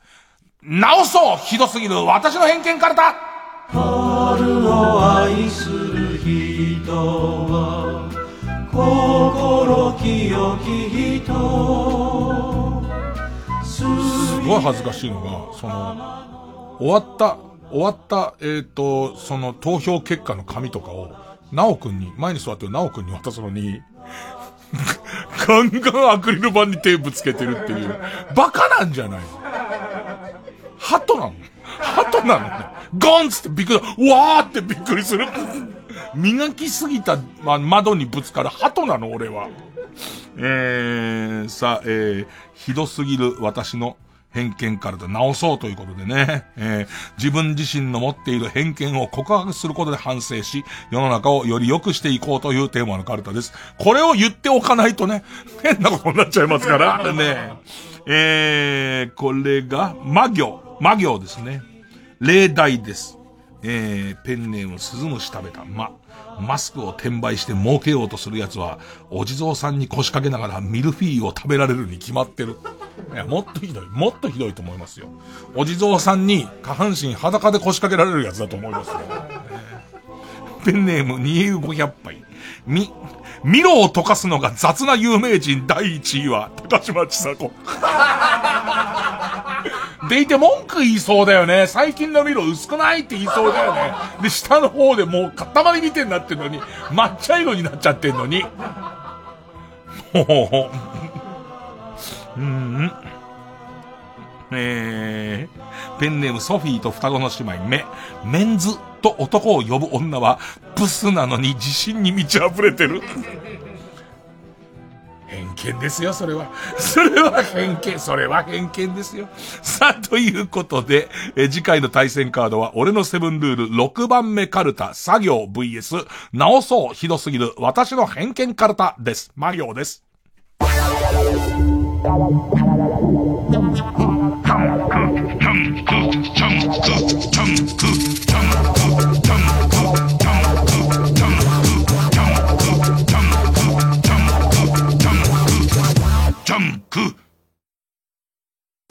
TBS ラジオジャンク。この時間は小学館中外製薬マルハニチロ伊藤園ホテルズ他各社の提供でお送りします。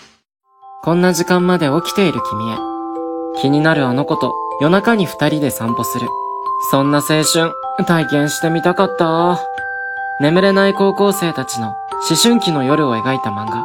君は放課後インソムニア発売中。小学館。眠れないのもちょっといいかも。藤巻亮太です。僕が主催する野外音楽フェスマウント藤巻を今年も山梨県山中湖交流プラザキララで開催します。富士山をバックに僕がリスペクトするゲストアーティストを迎えて心に残る音楽をお届けします。日程は10月3日の土曜日です。皆さん会場でお会いしましょう。TBS ラジオ公演マウント藤巻2020チケット先行販売中。お問い合わせはサンライズプロモーション東京。0570-003337または TBS ラジオのホームページイベント情報をご覧ください。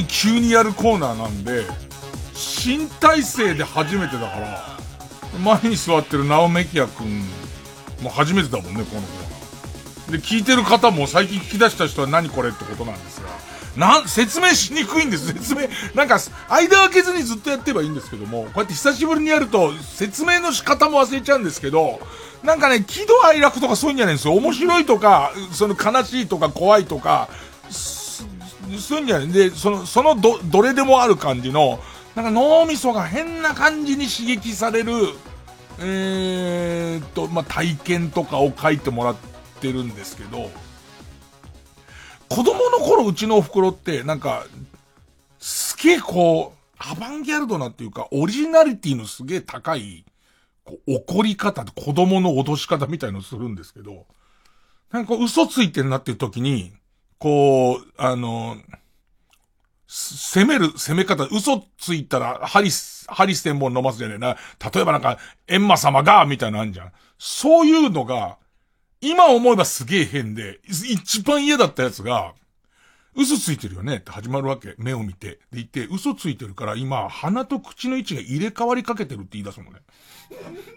ずーっと目を見ながら、もう子供、な、なんつうの、子供の目を見ながら肩掴んで、ほら、ほら、ほら、ほら、鼻と口が今、今逆になっちゃうからってずーっと言われた上に、あー、なっちゃった、なっちゃったって言われるの。もうすっげえそれの、洗脳性みたいなが異常に高くて、で、こっち側も、早く鏡とか映るやつを見たいんだけど、もう悲しそうな演技入れながら、これはもう元には戻らないっていうことをすげえ言い始めて、もう自分の中でこう、パニックになって、で、水に映ってるのとかをとにかく見ようと思って洗面所とか行って、大丈夫だったって言うんだけど、そう水に映ってただけでしょみたいな。そう鏡に映ってただけで、もう完全に入れ替わっちゃってるから、かわいそうにみたいな。それでもう怖くて怖くて、下手すりゃそれ調子に乗って姉貴とかおばあちゃんとか言い始めるから、もう、もう、まあ親って普通そう。ね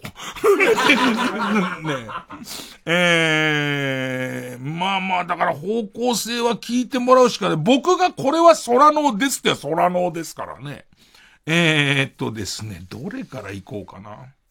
えー、っと、ラジオネーム、えー、東京さん。うんもう読み方ばし、これ普通に読めばいいんだよね、これね。別に BG とかもないよね。えー、東京さん。もう普通にちょっと肩の力を抜いて、普通に、えーこういうお便りが来ましたよっていうのを聞いてください。ネタとかじゃないです、だから。小学校3年生の頃、ルービックキューブが大流行。しかし、私はお小遣いが少なくて買うことができず、いつも友達がやるのを眺めていました。しばらくして友達がルービックキューブの完成を諦め、飽きた頃に数日間だけ貸してもらえることになりました。この数日間のうちに何とか攻略しようと、当時20円のガチャガチャでカプセルに入って販売されていた攻略法の紙。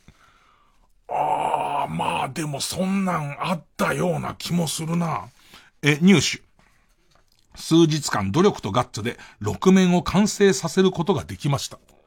その様子に感動した親が、ついにルービックキューブを買ってくれて、その日からは毎日ルービックな日々。もう気が遠くなるほどルービックで過ごしました。その、その後の人生、喫茶店にたまたま置いてあったルービックキューブを揃える。友人宅で放置されていたルービックキューブを揃える。東京都庁の展望台のお土産コーナーのパズルの棚にひっそりあったルービックキューブを揃える。そのうち、懐かしおもちゃとしてのルービックキューブすら街から姿を消し、数年間の沈黙がありました。そんなある日、そういえば iPhone のアプリでルービックキューブあるんじゃないかと探したら、ありました。即インストール。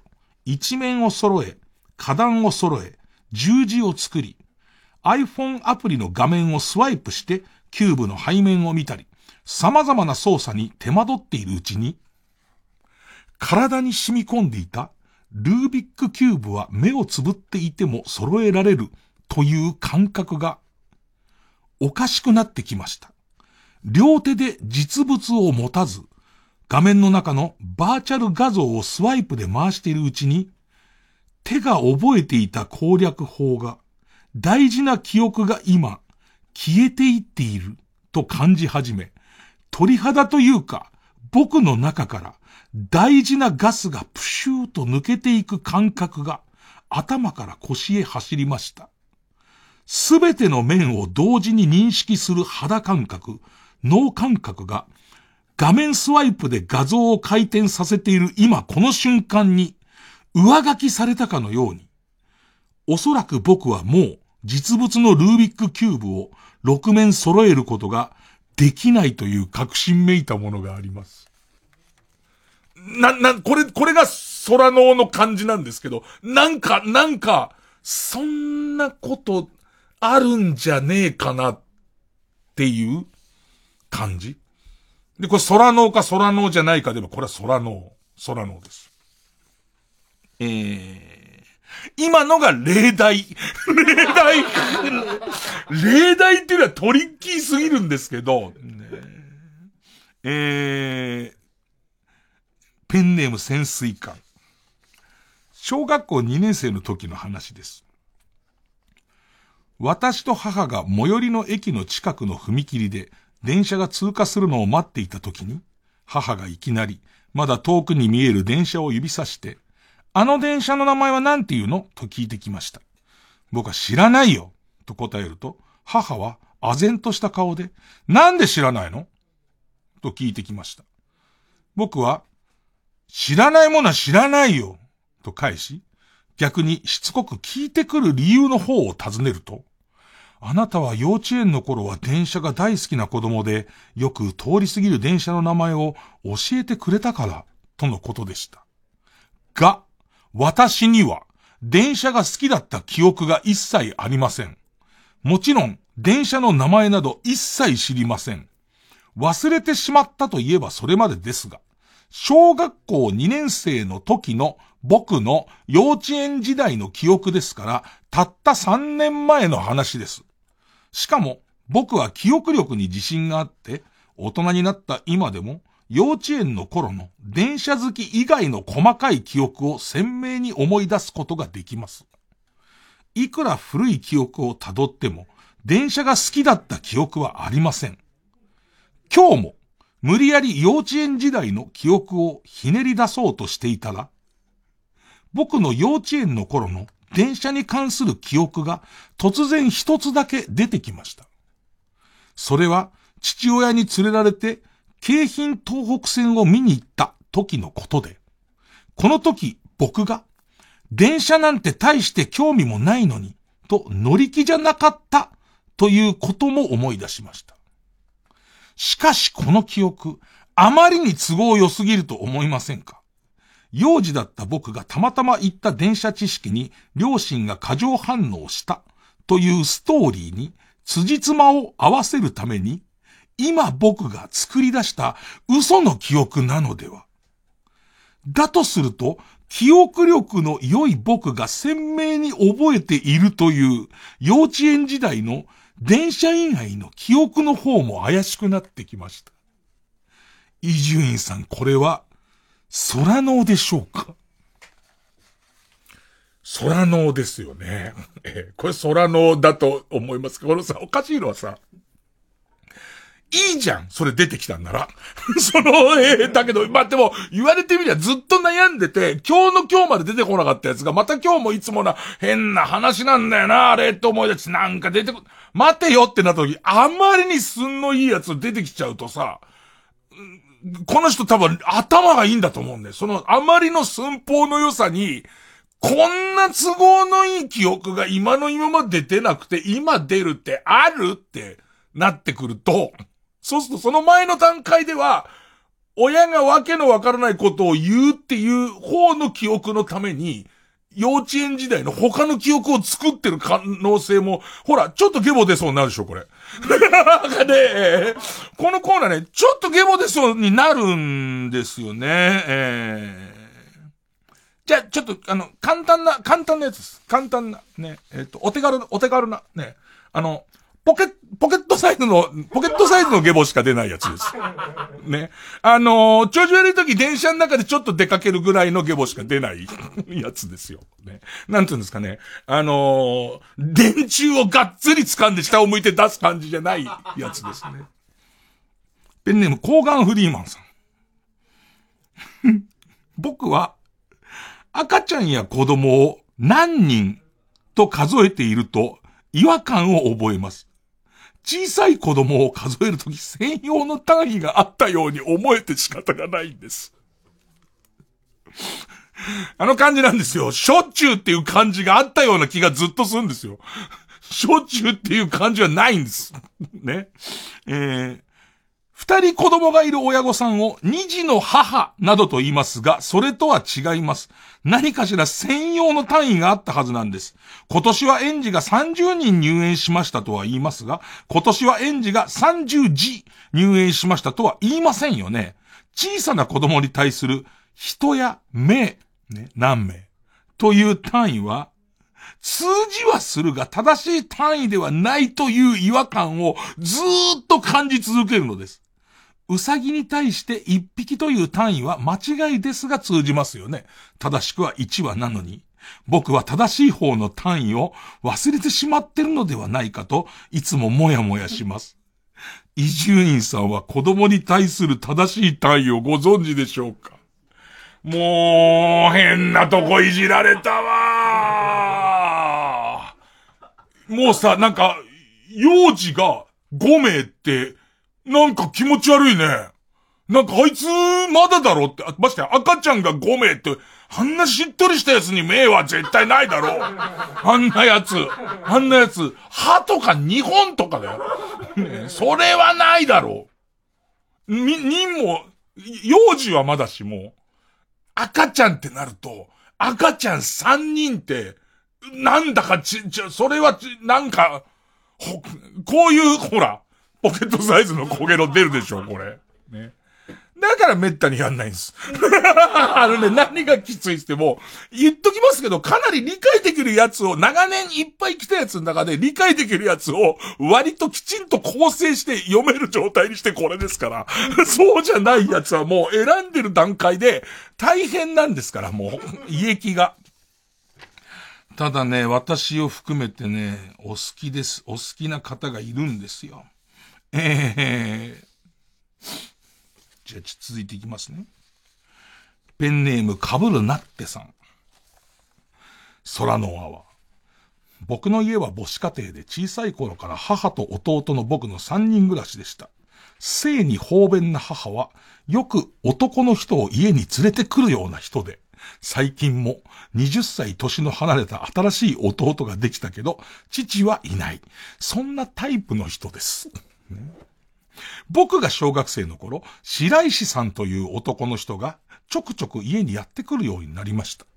白石さんはいつも来る男の人たちと違って結構年を取っているおじさんで何より温和な人でした。白石さんは当時ブームだったミニ四駆の達人でたくさんのミニ四駆を持っており僕にとってのヒーローでした。そんな白石さんとの記憶は家の前の道でミニ四駆を走らせていたということだけで、他のことは覚えていません。家の中で何かをした思い出がありません。2歳下の弟も白石さんと家の前の道でミニ四駆で遊んだことをよく覚えていると言います。しかし冷静に考えると、リモコン操作などできないミニ四駆を道路で走らせる。とは考えづらくはないですか？当時家庭に余裕はなく、ミニ四駆を買ってもらえなかったのを、白石さんがミニ四駆をくれた記憶は、かろうじてあるのですが、友達とミニ四駆で遊んだ記憶もなければ、もらったミニ四駆を、どこにどうしたのかをよく覚えていません。さて、そんな白石さんのことを、母に聞くと、そんな人は知らないと言います。過去を隠すタイプの人ではないのですが、あまり追求はできないので、それ以上は聞きませんでした。弟は今も白石さんを覚えています。これは空脳なのでしょうか？それとも兄弟の生み出した幻影なのでしょうか？気持ち悪。気持ちはあるね。おかしいんですよ。これね、ちょっとね、みんなやっぱ長くコーナーやってませんから。えー、っと、それは空のなのでしょうか？それとも兄弟の生み出した幻影なのでしょうか？ってことなんですけど、これ別にイコールで大丈夫ですから、あのね、別に俺が、これ空脳ですよっていう、いうことで、ああ、幻影じゃないんだってことには全然ならないですから、これイコールのやつですからね、えー、もうわかんない。生放送の恐ろしいところは、聞いてる人がもうやめてって思ってるのか、もう一個ちょうだいと思ってるのか全然わかんないんですけど、まあ、久々ですからね、えー、いきますかね。もう一個ぐらい行きましょうかね。えー、さあ、ペンネームゴールデンバットさん。31歳の私が小学校3年生のある日、母親と二人で自宅から30キロほど離れた親戚の家へ車で行きました。親戚の家に着いてしばらく経ち、母親はおじさんおばさんと話にふけっていました。退屈さのあまり私は早く帰りたいとわめいていましたが、母親がいつまで経っても話をやめないので、母親を困らせてやろうと、親戚の家から抜け出し、車に乗り、後部座席の下の方で丸くなって隠れていました。それから少しの時間が経つと、私はそのまま眠っていたようで、車は走り出しており、すでに親戚の家から自宅に帰る途中、約10キロ地点のあたりに差し掛かっていました。私に気づいた母は、いなくなったと思ってびっくりしたじゃないと強い口調で言いました。ここまでは私がはっきりと覚えている出来事なのですが、この話、後から聞くと、母親が自宅への帰り道10キロ地点あたりで道路をとぼとぼ歩いている私を発見して車に乗せたということになっているんです。そればかりか、母はじめ親戚のおじさん、おばさん、母の両親、みんながそう言うのです。私がいなくなりどこを探しても見つからないため、おじさんおばさんが母を一旦返して応援を頼むように言い、探し回ったという話になっているのです。何年もそういう話で語り継がれたため、今では私自身もそうだったかもと思うようになって、どんどん記憶が曖昧になって、この話を思い出すときに、ロールプレイングゲームのマルチエンディングのどっちバージョンも実体験のように 鮮明にあなるほど。ロールプレイングのマルチエンディングのように、どっちのバージョンも実体験のように鮮明に頭に蘇ってきます。なんか、なんだろうね。サウンドノベルの A 選んだバージョンも B 選んだバージョンも最終的に家に帰るってなってるけど、その、えっ、と、2回目のプレイで逆選んでるから、両方あるみたいな。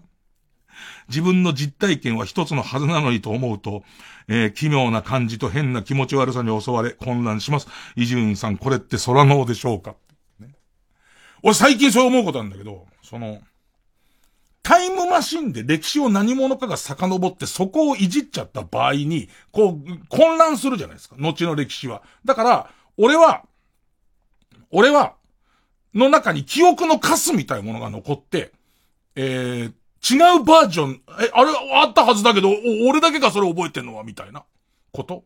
それをテレビ見てて思うのは、ソフトバンクの CM に、ブルース・ウィリスが、ドラえもんって来るじゃん。俺の記憶の中には、ジャンレノのやつあったよねっていう。ね。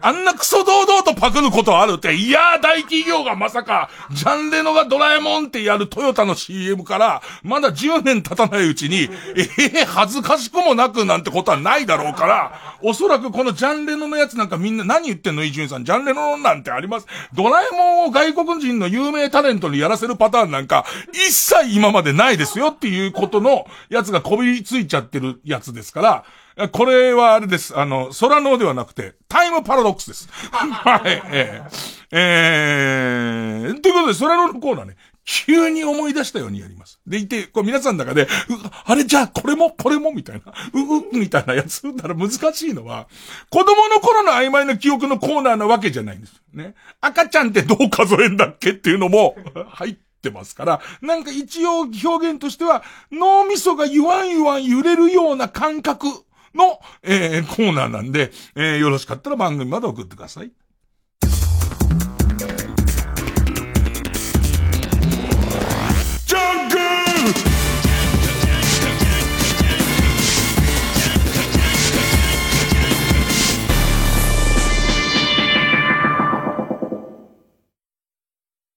ライムスター歌丸です。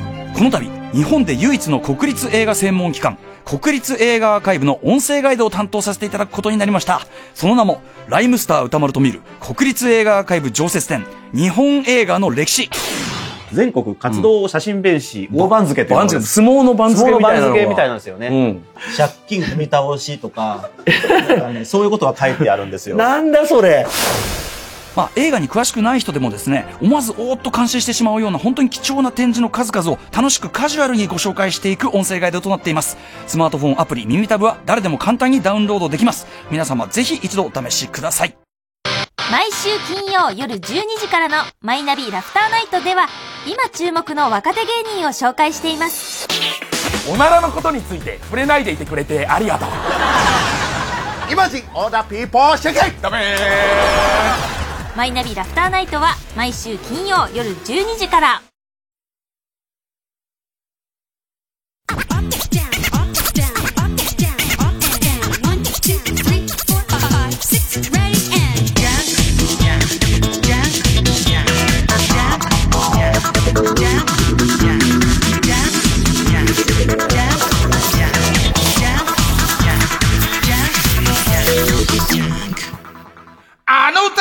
歌こう聞こえたらもうおしまいコーナー me bunk, on me chow, on me cruise, on me koha. On me bunk, on me chow, on me cruise, on me koha. On me bunk, on me chow. えー、同じ番組にあんまなくていいよね、このコーナーと空ののコーナー。ね、ほんのちょっと前まで、フリンタリスって言ってた番組だからね。疲れちゃうでしょ、みんなも。ね。えー、このコーナーは皆さんからの名曲の聞き間違いを募集するコーナーです。えー、もうそう聞こえちゃったんだからしょうがないっていうことですからね。えー、ペンネーム、ペンネーム、懐かしい匂いのする場所。懐かしい匂いのする場所さん。えー元歌、小田和正。言葉にできないの、この部分です。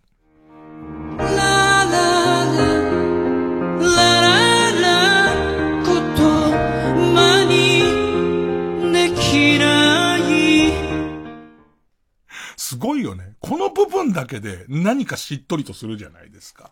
それとあの、自分の歌唱力を考えずにネタを選んじゃったっていうのはあるんですけど、ね。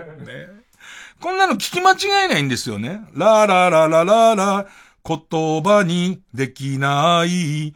もうこれがタイトルなんですから。でもこう聞こえちゃったんですよ。ラララ、ラララ、おじやにできない。具をさらっちゃったからね。穴あき弱視で、穴あき弱視で細かいお肉も全部いっちゃった。それはもうね、おじいやにできないですよ、もうそれは。いや、おじやを楽しみにしてて、みんなそう思ってましたよ。おじやを楽しみにしてましたけど、まさかそんな白滝の切れっ端から肉のかけらもなくなるまで、あの、ね、あの、穴あき弱視で救っちゃったらもう、おじやにはできませんよ。ね、えー、続いて、ペンネームロボピッチャ。元歌、中島みゆきさんのファイトのこの部分。もうよりによってこの部分なんですよ、皆さんね。え ーね4人によってこの部分なんですよね。こうこういう風に聞こえました。パンティね。私、中卒やから仕事もらわれへんのやと泣いたですよ。ね。うん、まあ、あと忘れちゃいましたけど、ね。ええボンタン飴の周りの透明のやつを、いこじになって剥がしてるだけ。その後ですよ、ね。ね。食べられんのにあそこ。バカだね。ね。で、えー最終的に、ファイトのとこ全部パンティーに変えて歌うと、あんまりいい歌じゃないよね、もうね。竹原ピストルさんもなんでこんなもんカバーしたんだっていうことになっていますからね。戦う君の歌を戦わない奴が笑うだろう。パンティーだからね。笑われればいいよ、そんな奴は。ね、笑われるよ、それはっていうね。えー、ペンネーム大自然守さんです。元歌、早見健太郎、重森あゆみで、団子三兄弟のこの部分。醤油塗られて団子醤油塗られて団子のところですね。ここがですね、ブスに厳しい店長 すごい辛く当たるんですよね。一生懸命やってるのに。一生懸命やってんのに、すげえ、客、客に対する態度も、あの、すごくいいのに、うんブスだっていうだけでね。っていうか、ブスに厳しい店長のとこじゃなくて、醤油塗られて団子のあ上がるとこなんだと思ったら俺の中ではちょっと面白くて、いよいよ、いよいよですね、え、えっと、串に刺さって団子醤油塗られて団子いや、一個足んねえな。串に刺されて団子三つ並んで団子で、ブスに厳しい店長、団子三兄弟だからね。うん。えーペンネームにゃーんさんです。えー元歌、北島三郎先生で予作のこの部分です。Hey, hey, ho. Hey, hey, ho. ここがこう聞こえました？ね。精神論、根性論。割と林業はね、山の仕事わかんないよ。今、令和になって林業も相当変わってるかもしんないけども、どっちかっていうとそういうことになるんじゃないかなと思いますよね。えー、えー、ペンネーム、釧路ダンディ、元歌、相川七瀬、夢見る少女じゃいられないのこの部分です。夢見る少女じゃいられないうなぎのタレかけエビチャーハン美味しそう美味しそうよ老舗のそのうなぎのタレだから、すごい味も出てますしね。えー、ペンネームズミテンさんです。えー、元歌は朝倉美希さんでヒーローのこの部分です。家が全焼 記憶に、記憶にあるんでしょうね。えー、そうですね。ペンネーム、形状記憶老人、元歌、徳永秀明さんの壊れかけのレディオのこの部分です。壊れかけのレディオ葬儀会場エディオン。また変わったところでやりますね。エディオンで。うーん北島先生やっぱいいのかな？釧路ダンディさんですね。まあ名前に釧路入ってますから、やっぱ北海道ってのもあるのかもしれないですね。えー元歌北島三郎先生の函館の人のこの部分。はるばる北で函館ブーラじゃきついが幸せ締め付けのきついやつですけど、このフィット感こそ求めたやつだから、すげえ幸せなんですよ。ね、えー、ペンネーム花瓶さんです。元歌、お弁当箱の歌のこの部分です。これくらいのお弁当箱におにぎりおにぎりと詰めてこれ手遊びの歌ですから、当然手遊びの振り付けしてれば、絶対出てくるはずなんですよ、今の歌詞が。こういう風に聞こえちゃったの。50くらいのお遍路さんに、エロゲーの T シャツちょいと着せて、バチ当たりじゃねえか。行く先々でバチ当たりじゃねえかよ。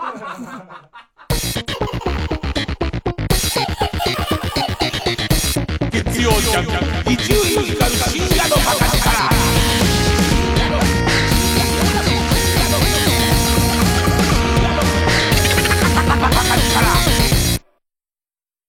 ここで、アイバーイナミニアルバムサインより、ビューティーオアビーストをお聴きください。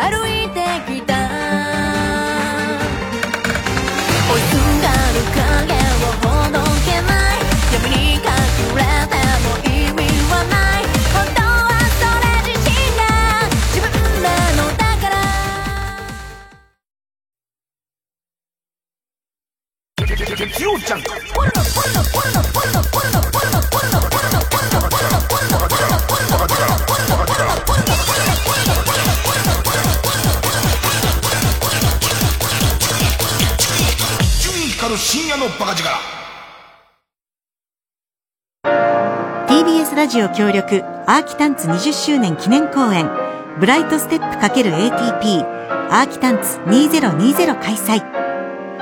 常に世界の第一線で活躍しているダンサーを講師として招き365日レッスンを開講している東京港区に構えるダンススタジオアーキタンツ。スタジオ設立20周年を記念して世界の主要バレエ団で活躍する若手ダンサーたちが集結。さらに古典能や現在のバレエダンスが凝縮した公演もお届け。出演はローザンヌ国際バレエコンクールで優勝した菅井まどか。他奥村康介酒井花津村礼二郎など総勢70名以上の出演者でお届けします。8月6日から新宿文化センターで開催。チケット好評販売中。詳しくは TBS ラジオイベントページをご覧ください。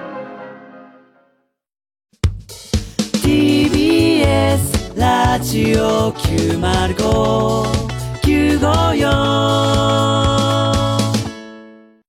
TBS ラジオジャンクこの時間は小学館中外製薬マルハニチロ伊藤園ホテルズ他各社の提供でお送りしました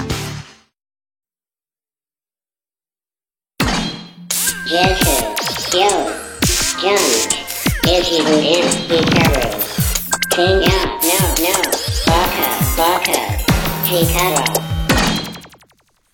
あの、まあ、少し面白いに近いのかもしれない。面白いのかどうかもわかんないんですけど、えっと、ホームセンターにちょっと行かなきゃならない用事があって行ったんですけど、行ったら入り口のところに、まあ、ガテン系のおじさんが二人いて、で、一人の人が、えーっと、ポリバケツ、ポリバケツどこだ？ポリバケツ！って、これぐらいのトーンで言ってきて、おい、あったのか？ポリバケツ！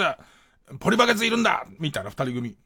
で来て、で、店員さんが、あ、ポリバケツ2階でございます。つったら2階上がってくんだけど、それが同じペースだから、その、始まったところから、それと入ってきたところからポリバケツ売り場に行くまでが、一緒の歩調なんだ。俺も近いところにある、どうしても物干し竿が必要だったから。で、したら、ポリバケツどこだ？つってて。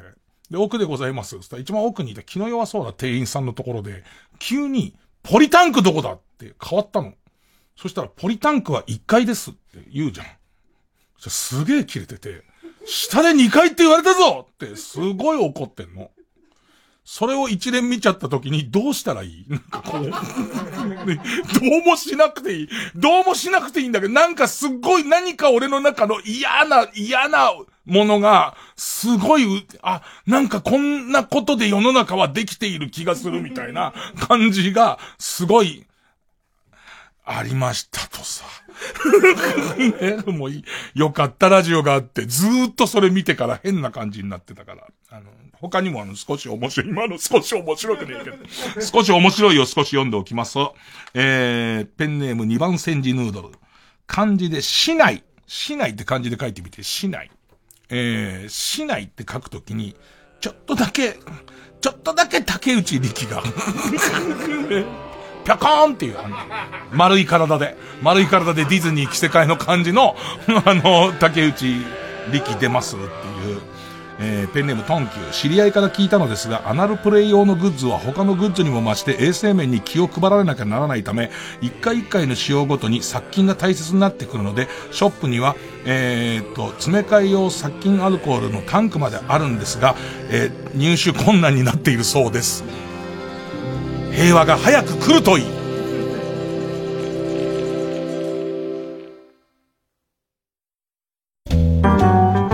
マグサ三浦淳です。伊藤マグサ成功です。この度東京国立博物館の東洋館だけにフォーカスした音声ガイドができました。その名も東博東洋館見聞録。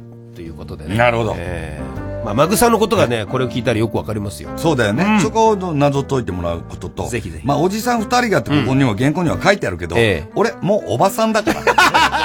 そこは言っとくわ。おばさんがいろいろ東洋館のことを見ながら雑談しているというはい。模様を聞いてほしいということです。はい。ということで詳しくはスマートフォンアプリ耳タブで聞いてね。TBS ラジオ 90.5MHz